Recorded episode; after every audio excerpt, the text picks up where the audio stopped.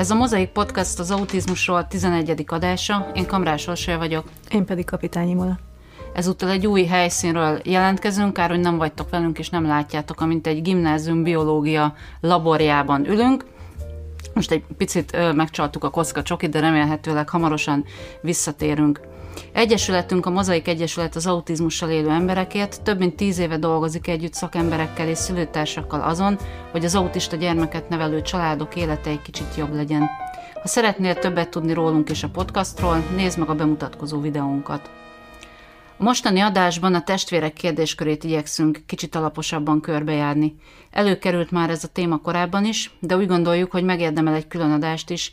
Ráadásul ezt nem csak mi gondoljuk így, hanem a Facebookon korábban indított szavazás alapján ti is. Legalábbis, mikor rákérdeztünk, miről szeretnétek hallani a podcastban, ez a téma kapta a legtöbb szavazatot, úgyhogy most a ti kedvetekért vettük talán kicsit előbbre ezt a témát. Hát meg azért is, mert fut most egy projektünk, amiben szülőkkel, testvérekkel dolgozunk ennek az élethelyzetnek a feldolgozásán. Ezt a projektet egyébként a Slachta Margit Nemzeti Szociálpolitikai Intézet finanszírozza, ahogy a podcast adást is, és nagyon izgalmas látni családokat, és ténylegesen hallani a szülőktől, hogy mi van a fejükben ezzel kapcsolatban. Ugye ez úgy néz ki, hogy van egy szülőcsoport, a szülőkkel én dolgozom, van egy testvércsoport, a testvércsoportban autista gyerekek testvérei vannak, és családterapeuta és pszichológus dolgozik velük, és egy harmadik csoportban pedig az autista gyerekekre vigyázunk, hogy a teljes család el tudjon jönni, mert ez így van jól. És tök izgis látni azt, hogy mi van a szülők fejében, hogy mire gondolnak ők, amikor azon gondolkodnak, hogy egyáltalán mi az, amit be, beengednek ebbe a gondolkodásba, és mi az, amit meg eltolnak, és nem szeretnek rá gondolni, majd később még bontjuk, de ez egy nagyon erős ö, ö, ütés volt arra, hogy, hogy ez a podcast most jöjjön létre. Igen, és ezt nagyon sokszor elmondtuk már a korábbi adásban is, hogy amikor autizmusról gondolkodunk, vagy egy autizmusból adódó problémát, vagy kihívást szeretnénk megoldani, akkor mindig egész családban kell gondolkodni, tehát mindig szülőkben, gyerekekben, egy egységben kell gondolkodni. Ez természetesen nem autizmus specifikus dolog megint csak, mert egyébként is egy, egy családban kell gondolkodni, ahol család van, de talán az autizmusnál hangsúlyosabban problémaként jelentkezhet ez az, hogy, a, hogy az autizmussal élő családtag hogyan hat ki a, többi, a család többi tagjára, és úgy ugye különösen a nagyon sok energiát felemésztő, autizmussal élő gyerekeknél, felnőtteknél nagyon nehéz még energiát szakítani arra, hogy az egészséges testvérre is figyelem jusson, de nem győzzük hangsúlyozni, hogy ez nagyon-nagyon-nagyon-nagyon fontos. Tehát, hogy ezért is szánunk ennek egy külön adást, hogy, hogy ezt erősítsük bennetek, hogy, hogy azzal a gyerekkel is, akivel most nagyon-nagyon idézőjelben mondom, látszólag nincs különösebb probléma, elfunkcionál teljesen jól, bizony nagyon oda kell figyelni rá. És nekem van egy olyan elméletem, hogy minél idézőjelben láthatatlanabb a gyerek, minél kevesebb probléma jelentkezik, annál inkább energiát kell arra fordítani, hogy, hogy vele is foglalkozzunk, hogy ő hogy éli meg a dolgokat, ő is kapjon én időt, vagy közös időt velünk, szóval, hogy ezért választottuk ezt a témát. És nekem az jutott eszembe, hogy vagy a fejemben ez így állt össze, meg így is írtam le az adásmenetben, hogy picit próbáljuk egy életút felől megnézni a testvéreknek az életét egy autista ember mellett, tehát az autista emberek testvérénél hogyan alakul ez. Ugye én természetesen nem tudom elképzelni, hogy milyen lehet egy autista ember testvérének lenni. Úgy képzelem, hogy talán egy icipicit jobb helyzetben vannak azok a gyerekek, akik, akik azok az egészséges testvérek, akik az idősebbek. Mert ők, ne, nekik legalább volt egy pici idő, amikor kizárólagos figyelem jutott rájuk. Persze itt az sem mindegy, hogy két év van a két gyerek között, vagy tizenkettő, szóval, hogy itt nyilván vannak különbségek, meg, meg biztos, hogy azt is nehéz lehet megélni, hogy, hogy egyszer csak megjelenik ott egy, eleve már egy testvér születése, az mindig, mindig kihívás, ugye ez ilyen nagyon basic pszichológiai közhely, hogy azért a testvérszületés az mindig bizonyos szempontból trauma, főleg egy olyan testvérszületése, aki, aki máshogy fejlődik, mint a többiek, de én úgy képzelem, hogy hogy talán ez egy picit egyszerű, de lehet, hogy hülyeséget beszélek. Nem, nem beszélsz hülyeséget, a témának egyébként jelentős irodalma van már magyarul is, úgyhogy be fogom a könyvcímeket vagy a könyveket linkelni majd az adás alá, ahogy mindig szoktuk. Pontosan ugyanezeket a dolgokat mondja el, amit te is. Annyiban érdekes nekem, amit feldobtál, hogy itt is az az igaz, hogy az, hogy idősebb a, a gyerkőc, és akkor volt neki valamennyi ideje autizmus nélkül, az lehet egy ilyen elveszett paradicsom igen, feeling. Igen, tehát, hogyha a család nem jól kezeli ezt a helyzetet, és a vesztességgel mint erősítik benne, akkor ez ugyanúgy uh-huh. csapdahelyzet. Ha fiatalabb a gyerkőc, akkor is áll az, hogy attól függően, hogy, hogy hogyan viszonyulnak ez a szülők, mert ugye a szülő a minta, bármit is mondunk, bármit is csinálunk, ráadásul nem is ez a minta, amit mondunk, hanem amit teszünk, mert igen. ezek a gyerekek ilyen kis dögök, hogy figyelnek. Igen. Uh, hiába mondhatod neki, hogy nem tudom, hogy szeretni kell a testvéredet, mert ő jó gyerek, és nem tehet róla, ha te meg megbünteted az autizmusa miatt. Őszintén remélem, hogy senki nem büntet már autista gyereket az autizmusa miatt, ez egy nagyon gusztustalan példa volt, de azt hiszem érthető, hogy mit szeretnék mondani, hogy alapvetően szerintem megint csak a szülői viszonyulás lehet az, ami a testvérnek vagy megkönnyíti, vagy megnehezíti, vagy, vagy kontextusba helyezi az egész uh, helyzetet.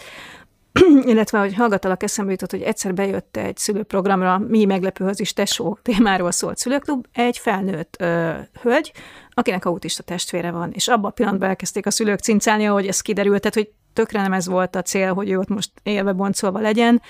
Ö, picit nem is állt jól abban a, a pillanatban ezzel az élethelyzete, szóval én nagyon sajnáltam, meg nagyon, nagyon sokat moderáltam azon a szülőklubon, és akkor megkérdezték tőle, hogy, hogy milyen autista gyerek testvérének lenni, és így állt, és, és nem tudta, mondta, hogy ő nem tudja értelmezni ezt a kérdést, mert nem tudja, hogy milyen nem autista gyerek testvérének lenni, tehát hogy ez az élethelyzet ezeknek a srácoknak adott. Ők ezt ismerik, és ebben élnek. És hogy gyászolnak-e, vagy vesztességet élnek-e meg folyamatosan, vagy látják ebben azért a pozitívumokat is, mert egészen meglepő módon egyébként pozitívumai is vannak ennek az élethelyzetnek is, az, az nagyban függ attól, hogy a család egésze hogyan működik. Ugye ezt tanítják, nekem is tanították annak idején a fősulin, hogy, hogy a család olyan, mint egy nagy gombolyag, tehát hogy meghúzod itt, és az egész mozdul vele. És ez itt is igaz, mint ahogy minden krízisre, minden traumára igaz, hogy az összes tag úgy működik, ahogy a, a többivel együtt. Tehát, hogy nem tudod leszakítani csak a testvért, és csak a testvérről beszélgetni, mert ott van mellette a szülők viszonyulása, ott van, hogy együtt maradtak a szülők, vagy akkora káó volt a családnak, hogy eltávoztak, különváltak. Ha különváltak, hogyan viszonyulnak ehhez? Kétféle viszonyulást kap az autista gyerekkel kapcsolatban, vagy a két szülő ugyan külön-külön, de ugyanazt mondja. Ez egy nagyon-nagyon sok tényezős a téma, és nem lehet külön tárgyalni a testvér helyzetét szerintem, de ez megint csak egy vélemény.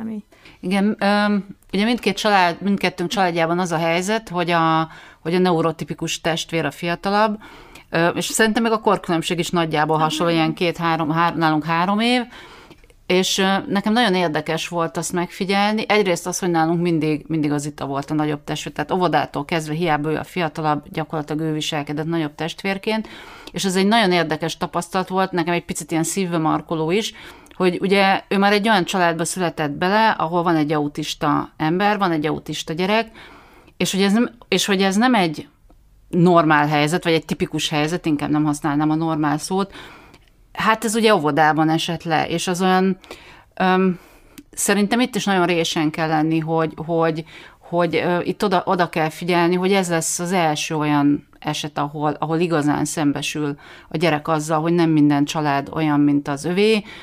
Öm, nálunk úgy volt, hogy a két gyerek egy darabig egy helyre járt óvodába, tehát volt egy év, amikor mind a két gyerek ugyanoda járt, tehát a lányom abba az óvodába járt, ahol a fiam, és bizony-bizony azért a, a, hogy mondjam, a bántás, talán a bullying az egy erős szó azért még egy óvodában, de azért jutott neki is abból, amit az autista testvére kapott, szóval, hogy ez nem egy, nem egy könnyű helyzet, és biztos, hogy nem könnyű ezt feldolgozni. Nem tudom, nálatok, hogy volt ez? Egy picit más a játék, mert ugye a Pani meg a Peti soha nem járt egy intézménybe, mert a, a, nálunk a városi óvoda az eleve nem fogadta a Petit, hanem átküldte egy szomszéd településre azért, hogy ne szűnjenek meg csoportok, azért gyakorlatilag bárkit fölvettek. Panni azt élte meg mindig, hogy két felé megyünk, és én nagyon tudatosan egész kicsi koruk óta egyébként így próbálom ezt a helyzetet jól kezelni, vagy nem tudom, lehet ezt jól, de ahogy nekem ez elfogadható, önazonosság, hurrá. Szóval, hogy a Panni mindig tudta azt, hogy bizonyos dolgokat ő azért kap meg, mert a Petinek autizmusa van. Ez úgy néz ki, hogy mondjuk amikor vittük a koraiba a Petit fejleszteni, akkor ugye én vittem a Pannit is, mert hova tegyem, pálinkás kenyér nem oké, és ott a nagyteremben a, a Zsuzsa dolgozott a Petyával, és fönt volt egy galéria, és ott a Panninak valami eszmetlen mennyiségű duplót, nem duplót, mi ez a Playmobilt öntött ki, amit hát nyilván nem tudnánk megvenni egy ilyen, ez a nagy ikás doboznyi Playmobil, és a Panni azzal ott játszott. És mindig, uh, nyilván nem rágtam a szájba, ennyire azért nem vagyok én se egyszerű gép, hogy a koraiban úgy nézett ki ez a helyzet, hogy a, a Petivel ellen dolgozott a Zsuzsa a nagyteremben, és a galérián a Panni egy ilyen eszmetlen méretű doboznyi Playmobillal játszhatott. És ugye nyilván nem rágtam, hogy egy kislányom, azért járunk ide, mert a Petinek autizmus van, de hát nagyon gyorsan levetett Panni, sok minden, de nem buta. Mm. Ö, és, és akkor például, amikor lovagolni jártunk lovasterápiára, ott is egyértelműen tudta, hogy ő azért ülhet föl a lóra, mert az úgy nagyon gyorsan leesett neki, hogy ide csak olyan gyerekek járnak, akik nem úgy néznek ki, mint az átlag. Nagyon sokféle gyerek lovagolott, ahol a Petyus lovagolt, sajnos már nem tudunk oda járni, de hogy ott is tudta, hogy ő azért ülhet föl a Bence hátára, a Bence egy eszmetlen jó fejpóni volt egyébként, mert, mert hogy a Petinek autizmusa van, másképpen se jöhettünk volna a lovardába, hiszen ez nem nekünk van fenntartva, nem a, a, a tipikus fejlődésű gyerekeknek van fenntartva. Tehát mindig tudta azt, hogy bizonyos dolgok azért történnek meg, mert a Petyának autizmusa van, de azért az nagyon érdekes volt, amit szeretem követni, hogy fejlődik a Panni, vagy így, így élvezem ezt a fejlődést, és egyszer így rakta össze az általánosságokat, és mondott neveket, hogy a Peti autista, igen, a Benni autista, nem tudom, nem tudom, hogy hívták, autista, ő is autista, igen. A fiúk mind autisták? És nem, nem, nem, nem, nem, nem, nem. Csak ugye egy időben nagyon sok olyan család volt körülöttünk a baráti körben, akiknél a fiúgyereknek autizmus van, úgyhogy ő levonta ezt a konzekvenciát, hogy a fiúk autisták, de egyébként az élet szép. Szóval nálunk ez így zajlott, hogy azért én meglehetős erővel tologatom ennek a helyzetnek a pozitívumait is, mert hogy egyébként ilyen szinten is akár lehetnek pozitívumai. Neki magától értetődő a Peti autizmusa, tehát nem volt ez a... Aki, ő, akit nem nevezünk nevén dolog, az autizmussal nálunk, ez, ez ugye a munkám miatt is, meg az Egyesület miatt is, a szó is ott van a családban, úgy nőtt fel, úgy nőtt fel, hogy ezt hallja, ugyanakkor valóban megtapasztalt, hogy a Peti az összes könyvét fecnikre tépte, mert olyanja volt, meg megharapta őt, mert olyanja volt, és ezekben a helyzetekben szerintem az, hogy mi, hogy viszonyultunk ehhez a dologhoz, az határozta meg, hogy a a Panni, hogy viselkedett, vagy mit vett le ebből, nekem ijesztő volt, hogy mennyire nem kötődött egy idő után a tárgyaihoz. Ez igen, ez nagyon érdekes, és pont ezt akartam mondani, hogy, hogy hát itt tulajdonképpen nem tudom, hogy ez pozitívum, az én fejemben ez pozitívumként jelent meg, mert én sem köteltem, én is igyekszem tudatosan, meg már nem is kell különösebben törnöm magam rá, hogy ne alakítsak ki különösebben érzelmi viszonyt tárgyakhoz, és hogy, és hogy az itánál is ezt vettem észre, hogy, hogy jobban felül tudott ezen emelkedni, nem, tehát nagyon kevés dolog volt, amit nagyon szeretett volna, általában ezek olyan dolgok voltak, amiket, amiket meg is kapott, mert nem, mit tudom én, nem pónit szeretett volna, meg nem tudom, Barbie házat, hanem ilyen teljesen emberi léptékű dolgokat, és azokra vigyázott is, de egyébként nem pörgött rá egy különösebben cuccokra, meg tárgyakra. És egyébként az Itának is egy darabig így, ami pici volt, ilyen, ilyen buli volt az, hogy jöttünk-mentünk a Marcival ide-oda, meg emlékszem egy jelenetre, hogy akkor még a Marci, vol, a Marci volt csak óvodás, akkor ment a vadába, az Ita meg még bölcs is volt, és akkor ő mindenkivel dumcsizott az öltözőbe, és akkor mondta, hogy az én testvérem autista, és akkor így mondta az anyuk, hogy jaj, de aranyos az a kislány, miket mond, és akkor mondom, hogy nem, az ő testvérem tényleg autista, tehát hogy ez ilyen valahogy annyira, annyira nem tudtak azzal mit kezdeni, hogy ezt ilyen nyíltan mondja egy gyerek, hogy azt, hitte, hogy azt hitték, hogy viccel. És aztán persze utána nyilván ez, a, ahogy, ahogy nőtt a gyerek, azért ennek az árnyoldalai is kijöttek, és hát azt nem kell mondani, hogy nyilván mindenki tapasztalja, akinél autista gyerek van, hogy hát azért ez nehéz a testvérnek, tehát nem lehet úgy szülinapi bulit szervezni. Mondjuk én mindig igyekeztem, tehát hogy, hogy erre mindig odafigyeltem, hogy, hogy az Itának a szülinapja az meg legyen rendesen szervezve, tehát akkor, ha komoly logisztika kellett hozzá, akkor leszerveztem bárkit, hogy a Marcira vigyázzon, tehát ö, igyekeztem ezt megcsinálni, de hát nem olyan egyszerű, nem lehet áthívni a cimbiket, hogy nálunk aludjanak, nem lehet akármikor ö, spontán elmenni egymáshoz, tehát nehéz, nehéz barátkozni, de ugyanakkor egy pszichológus ismerősöm mondta, és ez megint egy pozitívum lehet talán, hogy ugyanakkor nagyon jó szűrő is az, hogy van egy autista testvérem, tehát nagyon jól elválasztja az ocsút a búzától, hogy úgy mondjam, és elég hamar kiderül az, hogy ki az, aki igazán barát, ki az, akire igazán számíthatok, és ki az, aki igazából nem annyira fontos. A, a szülők rendszeresen mondják azt, hogy nekik az egy, ez egy trauma, vagy egy, egy meglepetés, hogy elkopnak bizonyos barátok, mások maradnak, nyilván ez a gyerekeknél is. Jó, tehát azért, hogy mondjam, a gyerekek világa az azért ebből a szempontból talán ilyen őszintébb, vagy nem tudom, tehát, hogy persze lehet hozni mindenre a felnőtt életből is párhuzamokat, de hogy, de hogy emlékszem, hogy ezt így nekem megnyugtatólag mondta annak idején ez a pszichológus, hogy én aggódtam, hogy, a, hogy az itt az izolálódni fog emiatt, hogy, hogy, hogy majd nem lesznek barátai, meg hogy úgy egyáltalán, és akkor mondta, hogy, hogy, hogy persze van egy ilyen kvázi veszélye is, de hogy ugyanakkor nagyon hamar ki fog benne fejlődni az, hogy, hogy mögé lásson az ilyen, az ilyen szociális trükközéseknek, játszmázásoknak. Ez meg azért egy hasznos skill szerintem. A ez, ez az egyik nagyon hasznos skill mm-hmm. egyébként, igen, meg az, hogy azt én is látom a, a Panninál, hogy tökre nem tudatos, de hogy folyamatosan megy a fejébe a matek, hogy mi az, amit mondok, és mi az, amit nem mondok. Mm-hmm. Tehát, hogy így, így, amikor tanultam szenvedélybeteg szülők gyerekeiről, meg egyéb ilyenekről, ugye most már, hála Istennek, azért ennek is van irodalma, meg erről is lehet Magyarországon tanulni, meg olvasni. Ott vannak hasonlók, hogy ugye elmeséljük-e, hogy anyu minden este fáradt, vagy nem meséljük el, vagy izé, és hogy, hogy akaratlanul ott van a srácokban a szűrő, hogy elmeséljük-e azt, hogy otthon mi van, vagy nem meséljük el, mert ugyan a kutya nem haragudna rájuk, de ők ezt nem tudják, ők igazodni akarnak. Azt gondolom, hogy ezen dolgoznunk kell, tehát, hogy, hogy ott lesznek, mert ezek a szűrők mindannyiunk fejében ott vannak, és tök tudattalanul vannak ott, és nem kell hozzá kortárs bántalmazás, hogy a gyerek szűrni kezdjen. De az, hogyha nyíltan kommunikál erről a dologról, az egy baromi jó jel. Uh-huh. Pani egyszer egy cicának magyarázta, egyébként óvodás volt, és uh-huh. nagyon sokat sétáltunk, ez a mai napig megmaradt a nagyon kevés elfoglaltságban az egyik a séta. Picik voltak, és ugye kimászott egy cica, ami kertesházban lakunk, egy ilyen kis cica, baba, izé, kis macska, és a Pani megsimogatta, és a Peti meg, hát bocs, de megrúgta. Hát ő nem annyira tudja, hogy hogy simogatunk. A lovat már tudta simogatni, de hogy a cica nem az a méret, amivel ő tudja, hogy hogy, meg egyébként szerintem ő azt se ért, hogy ez a plüsmért mászkál itt jobbra-balra állandóan, és egy picit belerugott, de így nem repült el a kis cica, vagy ilyesmit, tehát semmi horror, és akkor a Pani így lehajolt, megsimogatta a cicát. Tudod, ő autista, ne haragudj rá, ő nem ért, és így álltam ott fölöttük, sírjak-e, vagy nevessek, mert tényleg így, így tök nyíltan megmondtam, ő is, meg, megkezelte ezt a helyzetet, kamaszkorban azért ez zárul.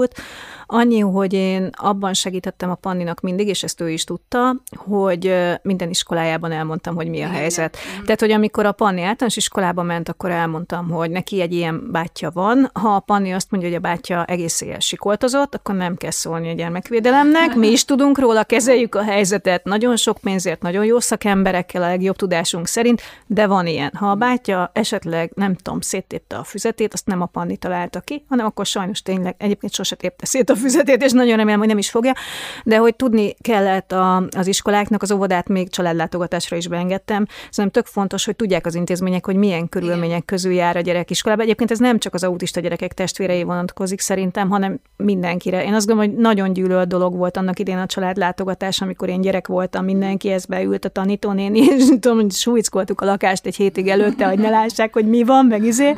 Ők meg feszengtek szegények, de hogy ennek azért úgy volt értelme, hogy tudta, hogy honnan jön az a gyerek iskolába.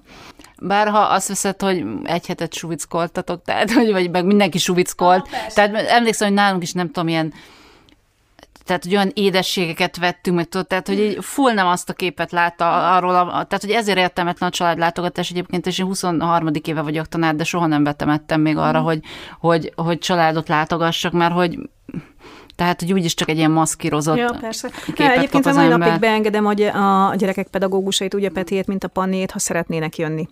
Tehát, hogy nem kell kötelező jelleggel kijönni környezettanulmányt készíteni, megírom nekik, ha akarják, de hogy aki szeretne, és hála Istennek volt több ilyen pedagógus, aki kíváncsi volt, és nem ilyen katasztrofaturizmus jelleggel, hanem tényleg érdekelte, hogy mi zajlik otthon. Jöttek, kaptak egy kávét, hát súlyickolás nem sok volt, úgyhogy meglepődtek, de, de hogy ez, ez oké, tehát, hogy ha, nem csak a Panninak kell ezt a helyzetet kezelni, csak nagyon messzire mentem, hanem nekem magamnak is támogatni kell őt. Most már egyre okosabb, egyre, hát most nagyon kamasz, egyre inkább merem őt engedni ezekbe a helyzetekbe, de ez az egész fel van építve, és ugye ez, amivel szülőkről is sokat szoktunk beszélgetni, hogy ez nem úgy van, hogy egyszer csak kipattan egy ilyen helyzet, ez a gyerek huszonnégy órában ugyanúgy ebben él, ahogy a testvére huszonnégy órában folyamatosan autista, folyamatosan szondázza a mi viselkedésünket, a mi kommunikációinkat, hogy mit tabusítunk, hogy mit nem tabusítunk, hogy mi az, amit még lehet erről mondani, mi az, amit már csak a szűk körrel osztunk meg, mi az, amit csak a terapeutával beszélünk meg. De tény például ott van, hogy hozzánk se járnak nálunk aludni barátok, sőt, mióta ugye Peti ilyen nagyon nagy bajban van, azóta már úgy vendégek se nagyon jönnek, mert meglehetősen megterhelő most nálunk lenni.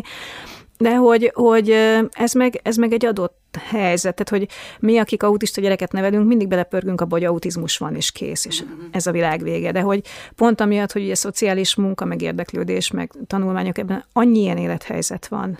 Tehát, hogy a, vedd elő csak azt, hogyha mondjuk valakinek demens a nagymamája, vagy tartós ápolásra szoruló családtagja van, vagy, adja a jó Isten, nem tudom, szenvedélybeteg. Ugyanúgy elesik ezektől a dolgoktól a gyerek, és megint csak ugyanoda lyukadunk ki, nem biztos, hogy nekünk a legrosszabb.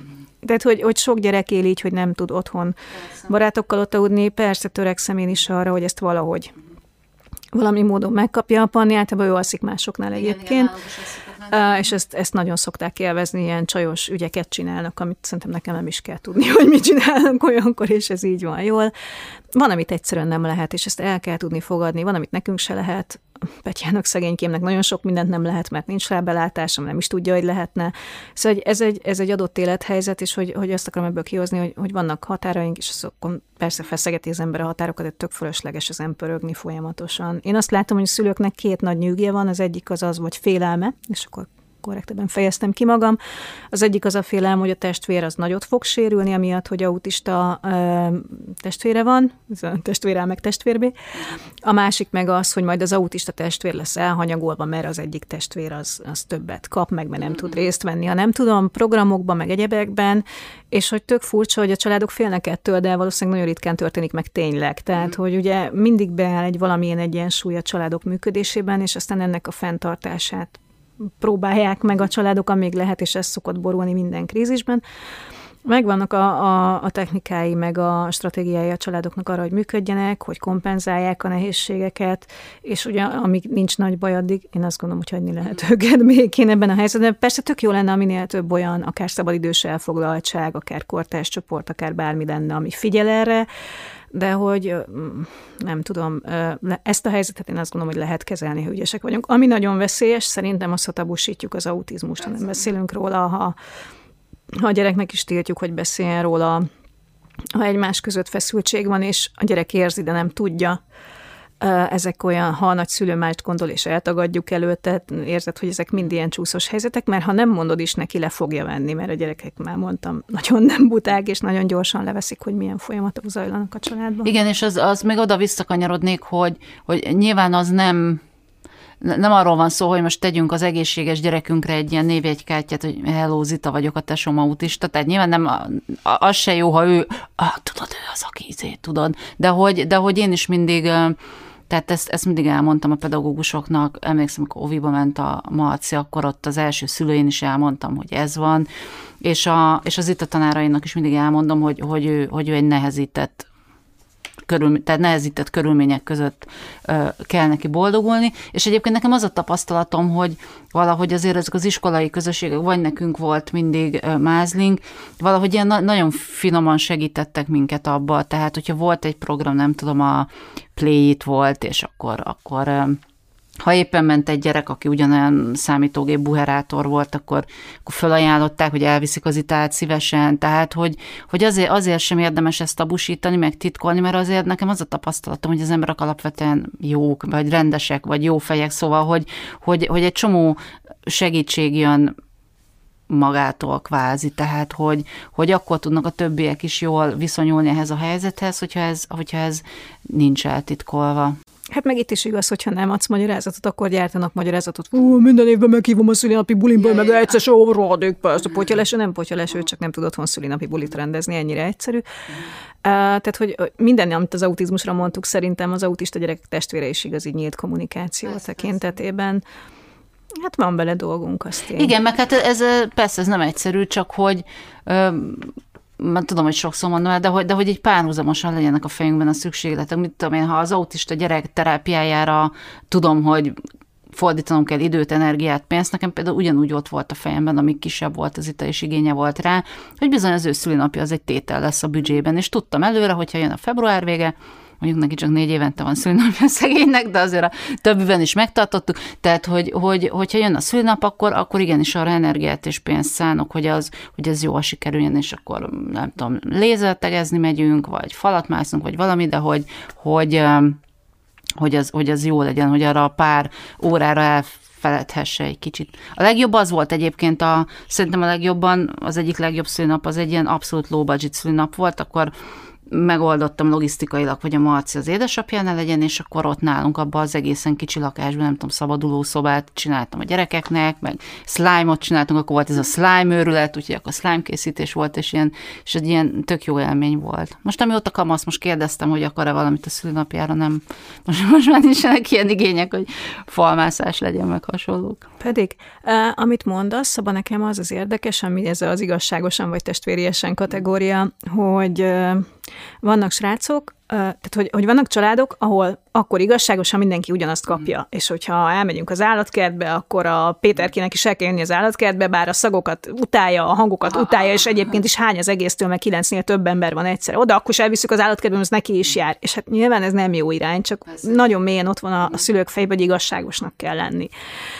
Uh, és hogy közben meg nem. Tehát, hogy mindenkinek vannak igényei, a, nem tudom, hogy hívtam előbb például a Péterkét, azt hiszem, ha ő nem akar állatkertbe, akkor nem visszük állatkertbe. Viszont tudni kell, hogy Pannikának meg tetszik az állatkert, és akkor nálunk ugye az műkszik, hogy, hogy vannak olyan napok, most nagyon jó iskolája van a Panninak, imádom, elhozhatom, ha írok, hogy szóval nem kell negyven igazolást gyártanom, amit mi csajos napoknak hívunk, időnként apás csajos napok, mert hogy apa is becsatlakozik az ekkora szakállával, amikor olyan programokra megyünk, amit a Panni szeret, de a Peti nem képes rajtuk részt venni, ha képes lenne, se biztos, hogy elvinnénk, mert ezek a napok a Pannié. Most a héten én Szabin vagyok, most például az Illúziók Múzeumába mentünk el, aztán egy Clarice-be, azok kedvéért, akik nem tudják, rettenetes ékszerból túl sok rózsaszín cuccal, de vannak feketék is, uh, és megisztünk, meg nem tudom, ja, voltunk még egy ilyen animés boltba is. Tehát, hogy ez mindaz, amit a Panni imád, velem csinálta végig, most apja nem csatlakozott be, mert dolgozott, de hogy ezek azok, ami a, amire ő vágyik. Mm. És itt még, még a költségek olyan ijesztően magasak, de ilyen szokott lenni például a mozi. Nyilván Petit soha nem tudnám elrángatni egy moziba, vagy ott mindenkinek nagyon rossz lenne. Állatkert, egyebek, ezek, ezek olyan csajos programok nálunk, amik amentesek. Tehát, hogy olyan, ami a Petinek kell, ő is megkapja. A Peti mást szeret, a Peti sétálni szeret, a Peti azt szereti, hogy békén hagyják jelenlegi állapotában, nem rángatjuk be ilyen helyzetekbe, de amit mondasz, az nagyon igaz, hogy ugyanúgy számolnunk kell a testvérigényeivel is, és nem csak kassa szintjén. Persze. Tehát, hogy azt már rég nem számoltam, amikor még tudtunk erre pénzt költeni, és ki tudtuk fizetni a Peti fejlesztéseit, hogy mennyi pénzt költünk mi el egy hónapban arra, hogy a Petinek autizmusa van, hát csak az úti költség. Ugye eljut az iskolába, eszméletlen magas a fejlesztés óradíja, volt, hogy több fejlesztésre hordtuk, rengeteg, ezt nem lehetett ellensúlyozni. De ugyanakkor a Panninak is voltak vágyai, ugyanúgy, hogy te mondod, most éppen a Martens Bakans volt a cél, és megvan. Tehát, hogy ezeket meg kell, hogy kapja, és nem azért, mert egy tárgyhalmozó, meg mert figyelmet követel magának, hanem azért, mert bizonyos fokú figyelem neki is jár. Tehát, hogy ha már ezt követelni kell, az régen rossz, de nyilván itt is vannak határok, amiket nem muszáj átlépni. Tehát ezt telenül kompenzálni azt, hogy autista testvér van, az ugyanúgy nem okos dolog, mint ahogy mondjuk tabusítani. De amikor így dől egy család valamilyen irányba, akkor valószínűleg a szülőknek a feldolgozással van valamilyen problémája, ami még tök jó lenne, ha létezne normális családterápia ezeknek a családoknak. Én egyet ismerek, a Kézenfogva Alapítványnál kifejezetten fogyatékos gyerekek szüleinek, tehát nem csak autizmusra, vagy családjainak, vagy fogyatékos embereknek családterápia, mert hogy, hogy valóban jó azért, ha egy külső szem időnként ránéz arra, hogy családként mi hogyan működünk, mert ugye sínen megyünk, és nem mindig vesszük észre, hogy az a sín nem vezet sehova, vagy már régen másfele kellene kanyarodni. Hát Magyarországon családterápia az nincs olyan mennyiségben, amennyiben kéne. Ilyen speciálisról mondom, én egyről tudok Budapesten. Jó lenne, ha még, még ezzel lehetne esetleg dolgozni, a, a testvéreknek talán jó lenne kortárs segítő programokat kidolgozni, mert ugye az autista gyerekek kapcsán már felfelmerül az, hogy kortárs segítők, de jó lenne, a tesóknak is lenne. Mi ugye csinálunk szülőprogramokat, sokfélét, szülőklub is volt rá, van rá tizenhat órás tréning is most, ez a Ez a Slachta Margit Nemzeti is, ez, ez kifejezetten izgalmas, mert itt ugye a gyerekekkel is tudunk dolgozni, és azért beszélünk erről, meg azért foglalkozunk ezzel ennyit, mert a szülőktől jön vissza, hogy nekik ebben igényük van további tudásra, tanácsadásra. Azt gondolom, hogy a tanácsadás az egyébként nem olyan marha extra, tehát hogy ezt egy egyszeri szociális munkás is tudja adni, mert, mert ugyanúgy viselkedünk, mint bármelyik más család, ahol valami gigszer van. Még eszembe jutott itt a kompenzálásról, hogy nálunk a karácsony ilyen, hogy, hogy az úgy néz ki, hogy, hogy az itt a például voltam karácsony, amikor nem tudom, gitárerősítőt kapott egy ilyen picikét, a Marci az meg mindig Rio Marathonnal konzervet kap, mert, mert azt szereti, és egy, egy pár évig így pörögtem, hogy ez olyan ciki, hogy a gyerek az mindig Rio Marathonhalat kap karácsony, aztán így elengedtem, hogy hát akkor megkérdezik, hogy mit vegyek a Marcinak. Már meg se kérdezik, hogy mindenki hozza pak Rio Marathonhalat, és mindenki boldog, tehát hogy erre, erre se érdemes így rágölcsölni. Na de haladva itt tovább az életúton, ugye már ott tartunk, hogy kamaszodik, kamaszodik az autista gyerek testvér, és ugye a kamaszkor, hát mi most itt tartunk, kamaszkor az egyébként sem könnyű, egyébként is a világ egy borzasztó hely, meg a felnőttek is borzasztóak, különös tekintettel a, a szüleinkre, és akkor ehhez még jön egy, jön egy autista testvér is, aki ezt a Zita magyarázta meg, a lá- vagy a lányom fogalmazta meg egyszer úgy, hogy hogy ő attól fél, hogy a, hogy a Marci miatt nem tudja az álmait megvalósítani. És um, arról még nagyon keveset tudunk, hogy mi, mik ezek az álmok, tehát, hogy ez még nincs konkretizálva, de hogy, um, de hogy ez, nekem ez egy nagyon fontos mondat volt, és akkor um, egyébként is igyekeztem persze az Zita igényeire odafigyelni, de hogy, de hogy ez is egy jelzés volt arra, hogy, hogy a kamaszkornál erre hangsúlyosabban uh, figyelni kell. Ez tök izgis, amit mondasz, mert hogy akartam is mondani, hogy a gyerekek egyébként jeleznek, tehát hogy olvastam egyszer egy tanulmányt arról, hogy azért okosabb, ha a gyerek olvas vagy mondott szöveget hallgat, mint a filmet lát, mert abból annyit enged be, amennyit el tud viselni. Még ellenben ugye a kép az megjelenik, akár akarod, akár nem. És ugyanez van ezzel az élethelyzettel is, hogy ő annyit fog kérdezni tőled, amennyit még be tud fogadni.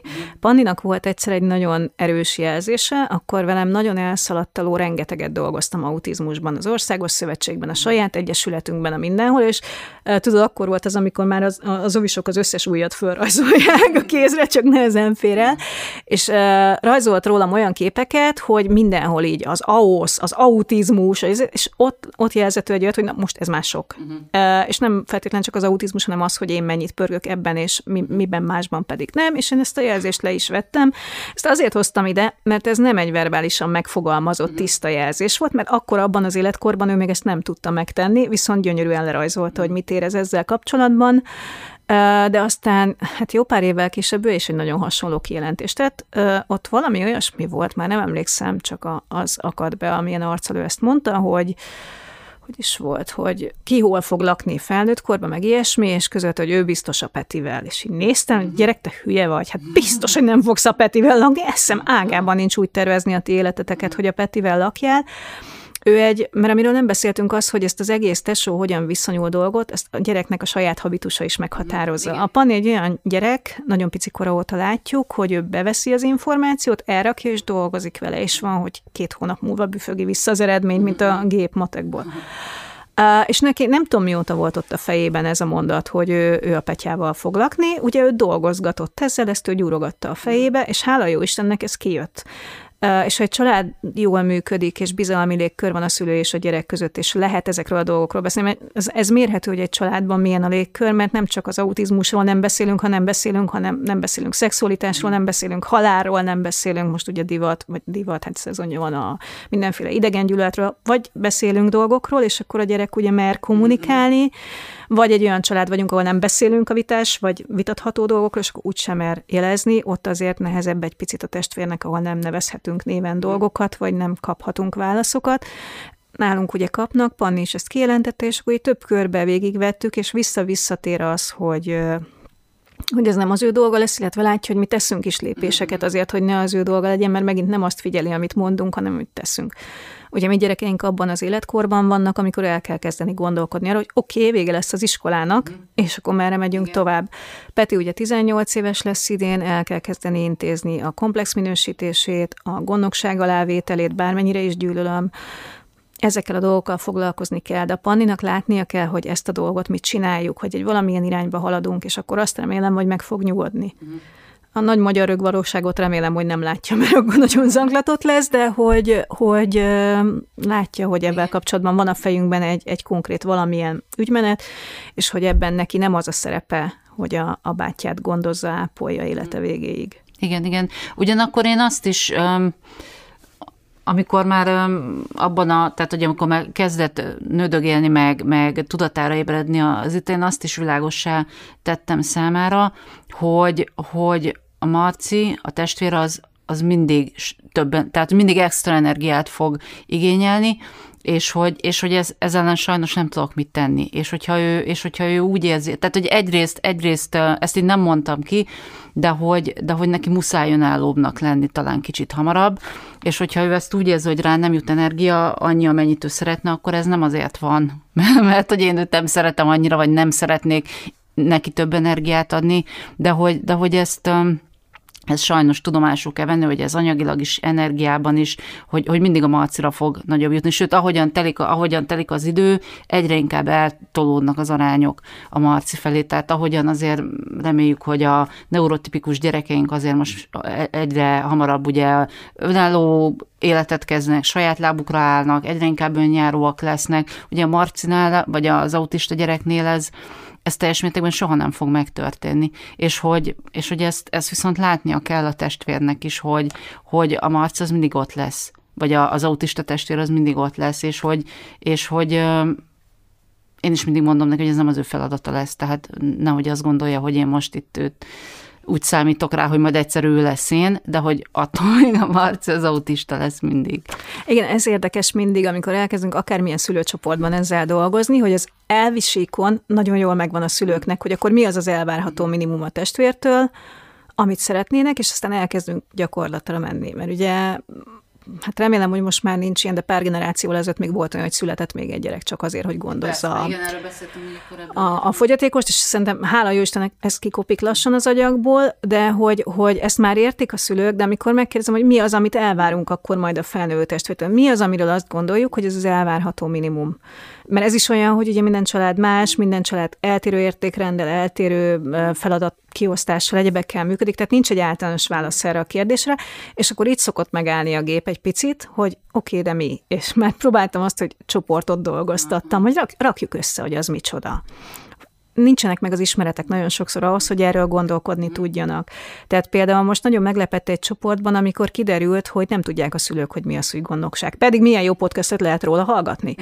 Um, nem tudják azt, hogy milyen lakhatásokon gondolkodhatnak egyáltalán. Jó, azt tudjuk, hogy nem azt akarjuk, hogy a testvérével lakjon, de akkor hol fog lakni? Tehát ahhoz, hogy el tudjunk kezdeni egy picit azon gondolkodni, hogy mit várunk el, vagy mit nem várunk el a testvértől, tisztábbak kell lennünk ahhoz, hogy egyáltalán mik a játékszabályok. És ez a legtöbb esetben nincs meg, és hogy tulajdonképpen ebben, amit az előbb mondtam, hogy látja a testvér, hogy mi már ezen dolgozunk, de ugyan egy picit talán az átlag szülőnél képzettebb vagyok, nem sokkal, de ugye a munkám meg a elmúlt tíz év kapcsán azért lettek ismereteim.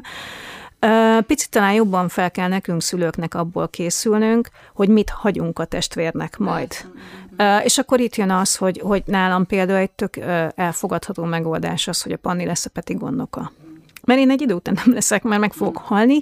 Tudom, nagy kár értem, és szegényebb lesz a világ, de akkor sem leszek a Peti gondnoka. Viszont ezt már átvettük a Pannival, ami tök durva egy tíz x éves gyerekkel erről beszélgetni, nem is most volt régebben, hogy mi az, hogy gondnokság. Hogyha te vagy a gondnoka, akkor beosztod a pénzét, és ha tudod, hogy mit akar dönteni, akkor te fogod aláírni a papírt. Ha baj van, téged fognak fölhívni, és te mondod meg, hogy megcsinálhatják azt a vakbélműtétet, vagy nem. Mert ő nem tudja megmondani, ma Magyarországon legalábbis hivatalosan nem tudja megmondani, hogy hol szeretne lakni, hogy mit szeretne csinálni, stb. stb. stb.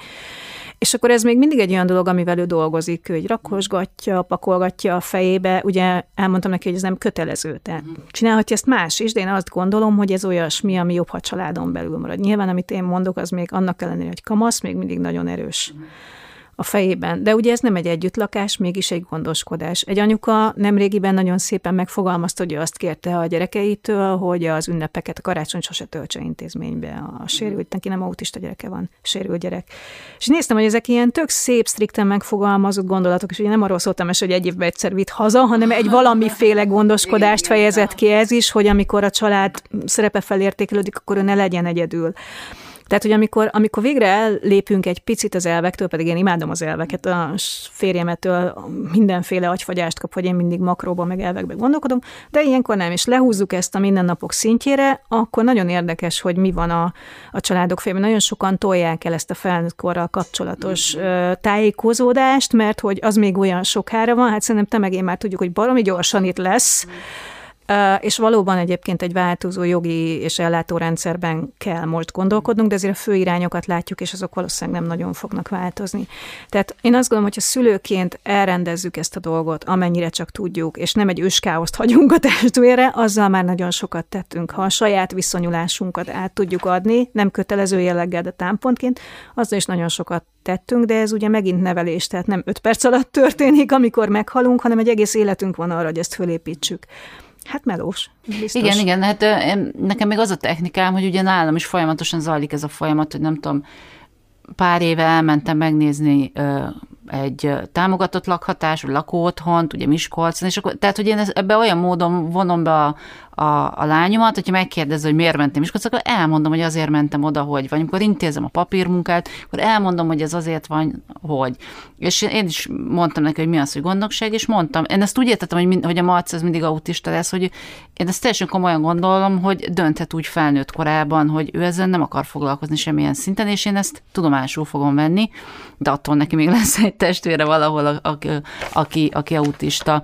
Úgyhogy hát ezek, ezek nem egyszerű dolgok, és akkor már el, el is értünk a felnőtt korhoz, de hát itt már csak ismételni tudjuk magunkat, hogy, hogy a testvér, de hát ezt mondtad is, hogy azért ez már, ez már azért hál' Istennek nem így működik, de hogy a, a testvér az nem azért van, hogy helyettünk szülő legyen egyszer, és hogy, és hogy nem is helyes erre bazírozni, vagy pláne egy életutat úgy terelgetni. Bár egyébként nagyon gyakori, hogy a, hogy a testvérek valahogy mégis egy ilyen segítő, segítő szakmában jutnak, vagy lyukadnak ki, de hogy ez az ő útjuk legyen. Igen, és ezt valaki megkutatta, és szégyellem, de nem tudom most behivatkozni a kutatást, mert nagyon régen olvastam, hogy láthatóan, tehát szignifikánsabb, magasabb arányban választanak a saját képzettségi szintjükön nehez segítő szakmát a testvérek. A saját képzettségi szint az azt jelenti, hogy nem lesz mindenkiben mondjuk gyógypedagógus, tehát nem felsőfok, de lehet, hogy mit tudom én, gyógytornász.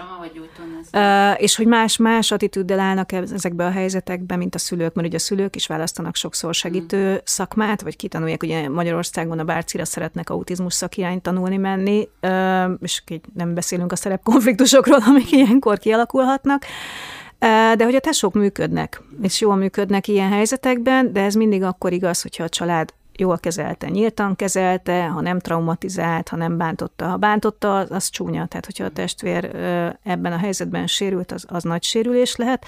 Én erről azért nem szeretnék beszélni, mert nem vagyok családterapeuta. Tehát ezt a részét nem látom. Azt látom, hogy hogy működnek családok ebben az élethelyzetben, ami hát nagyon-nagyon sajátos és speciális. Akiket én látok jól, de nyilván hozzám azok jutnak el, mert ugye sajnos a Mozaik Egyesület, sajnos idézőjelben, de nekem nagy színfájdalom, hogy mindig a A, hogy mondjam, a jó anyagi helyzetben lévő, jól iskolázott és jól működő családokat szolgálja ki, miközben én nagyon szeretném, ha másokkal is dolgoznánk, de erre is lesz most programunk, hála Istennek, a helyi csoportban, most megint messzire mentem. Szóval, hogy, hogy lényeg mi lényeg, hogy, hogy valóban magasabb arányban, tehát ez nem megérzés, hanem ez tény, hogy magasabb arányban választanak segítő szakmát, ugye egy olyan tudással jönnek, amit nem lehet megtanulni egy főiskolán, uh-huh. vagy bárhol, egy, ez egy plusz. Meg ugye nagyon sokszor megtanulnak viselkedni bizonyos helyzetekben, krízis helyzetekben, ijesztő helyzetekben, nagyon sokszor vagy nem ijeszti őket, ami mást ijeszt.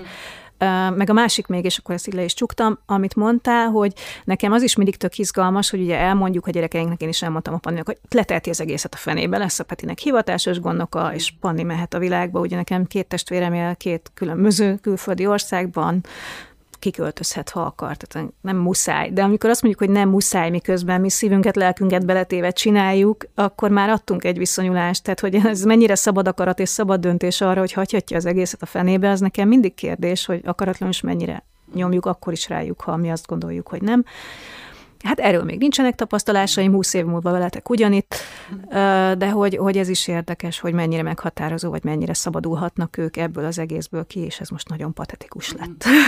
Beszéljünk még egy picit a tesó tréningekről, mert lassan az időnk végére érünk, bár nincs kiszabott idő, hogy meddig beszélgetünk, de hogy vagy tesó tréningek, tesó terápiák, hogy nekem nagyon jó tapasztalataim vannak, erről is beszéltem már korábbi adásban, de hogy tényleg egy pár szót mondjuk arról, hogy mi történik ezeken a, ezeken a terápiákon. Szerintem nevezhetjük ezeket terápiáknak, vagy legalábbis ahova az én lányom járt, ő a Cseperedő Alapítványhoz járt egy, úgy is hirdették, hogy művészetterápiás testvércsoport. Értem, mire gondolsz. Jó, nekem azért keveredett picit a fejemben, mert ugye Mozaiknak van egy tesótréning nevű szülőképzése, és így az indult el az agyamba, hogy mi történik egy tesótréningen, mert azt tudom, mert azt elég jól ismerem. Hát, hogy, hogy mi történik a gyerekeknek szánt terápiás csoportokból, azt őszintén szóval nem tudom. Mert hogy nem, olyat nem szervezek. Alapvetően, amit én láttam, meg amit ugye most csinálunk, ott, ott megint csak művészetterápiás eszközökkel járják körül a témát. Ugye ezt hála Istennek már megint csak mindenki elvetett, hogy nincs ilyen a nagy beszélgetés, mint a szexuális felvilágosításnál, hogy beszéljünk az autizmusról, az autizmus jó, szeresd az autista testvéredet, szóval ez, ezek már nincsenek, de a gyerekek kidolgozzák magukból valahogy ezt a viszonyt. Ugye Panninál például a rajzolás az egy nagyon erős eszköz arra, hogy olyan dolgokat rajzol időnként, hogy a hajam eldobom, és nem szépek, mert rettenetesen ijesztőek, de ugye ő oda teszi ki az összes negatívot, de oda kiteszi, és akkor szabadul tőle. Hogy, hogy ezt a terapeuták, akik ehhez értenek, hogyan használják, és hogyan kezelik, azt én nem tudom, meg ezekben a helyzetekben megtapasztalják azt, hogy nem ők az egyetlenek, akik igen, ekkora... Igen, igen, az ekkora legfontosabb funkciója ennek, hogy nincsenek bajban egyedül. Vannak időnként, mert ugye van, aki komolyan bajban van, vagy vannak családok, akiknek tényleg nagyon nehéz, hely... reméljük, hogy csak időlegesen van, akinek hosszan is, de nehéz helyzetük van, és ez a hasonló élethelyzet megtapasztalása, ez biztos, hogy nagyon sokat segít nekik.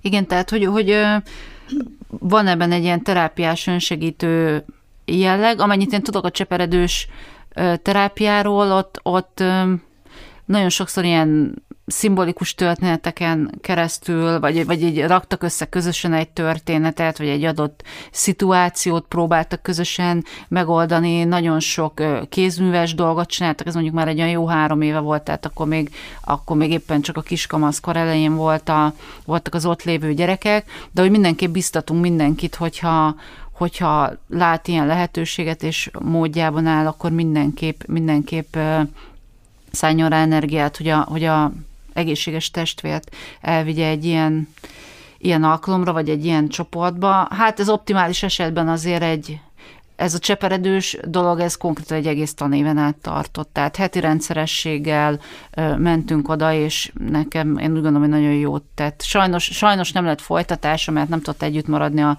csoport, mert logisztikailag nem fért be. Szóval ez nem egyszerű. Tehát ezeknek a testvércsoportoknak van egy ilyen önsegítő, terápiás jellegük, amellett, amit mondtál, hogy érezhetik a gyerekek, hogy nincsenek egyedül, és hogyha találunk ilyen lehetőséget, hogy több hasonló helyzetben lévő gyerek együtt lehet, akkor ezekre igyekezzünk sort keríteni, és ezekre lecsapni, illetve ha esetleg ha hallgatja olyan, aki szakember, és bármilyen forrása vagy módja van arra, hogy ilyesmit szervezzen, akkor mindenképp jeleznénk, hogy ezekre nagyon nagy igény van. És itt vagyunk, tehát, hogy van, van egyesület is, aki megszervezi. Egyébként a pszichológus se szégyen.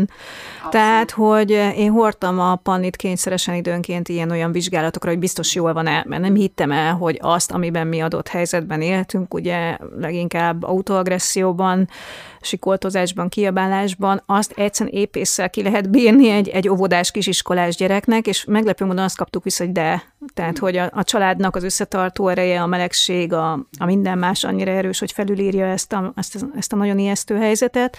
De hogy amikor nekem két ilyen volt, én simán elvittem, és simán a nevelési tanácsadóba, tehát itt viszont nem kellett külön nem tudom milyen ö, szakembert keresni, nagyon sok pénzért a NEFTAM-ba beadtam, hogy nekem ez a az aggodalmam van, kérem, hogy nézzék meg, és akkor nyilván nem öt percen belül, mert tudjuk, megint csak mindenki leterhelt, kevés a szakember, blabla, de megnézték, több ülésre elment, ott dolgoztak vele.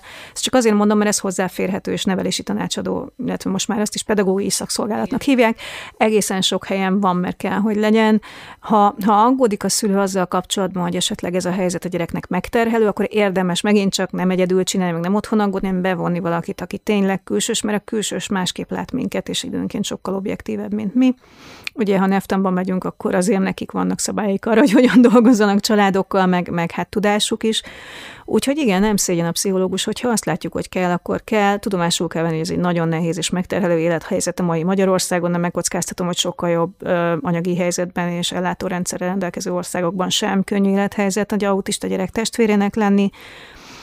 Ha, ha kell szakember, akkor kell keresni. Jó, van-e még esetleg valami, amiről nem beszéltünk, és benned maradt tesó témában? Hát szerintem kiveséztük a témát nagyon alaposan. Igen, ugye most nincs, nincs ilyen kis whiteboardunk, nincsen, nincsen előre megért vázlatunk. Ez volt a Mozaik Podcast az autizmusról tizenegyedik adása. Szokás szerint az elhangzottakkal kapcsolatban hasznos információkat találhattok a leírásban. Írjatok nekünk, keressetek minket, kérdezzetek, kommenteljetek, vitatkozzatok. Ha szeretnétek anyagilag támogatni a Mozaik, Egyes- Mozaik Egyesületet, a Patreon oldalunkon keresztül megtehetitek, ennek linkjét szintén megtalálhatjátok a leírásban. A következő adásban a gyógyszerelésről lesz szó, ami szintén egy nagyon megosztó, rázós téma, de mi igyekszünk majd ezzel kapcsolatban minden olyasmit megbeszélni, amit szülőként meg lehet. Ez az adás a Slachta Margit Nemzeti Szociálpolitikai Intézet támogatásával jött létre. Hallgassatok minket továbbra is, és ne feledjétek, az autizmus nem csak egy diagnózis, hanem egy életre szóló kaland is.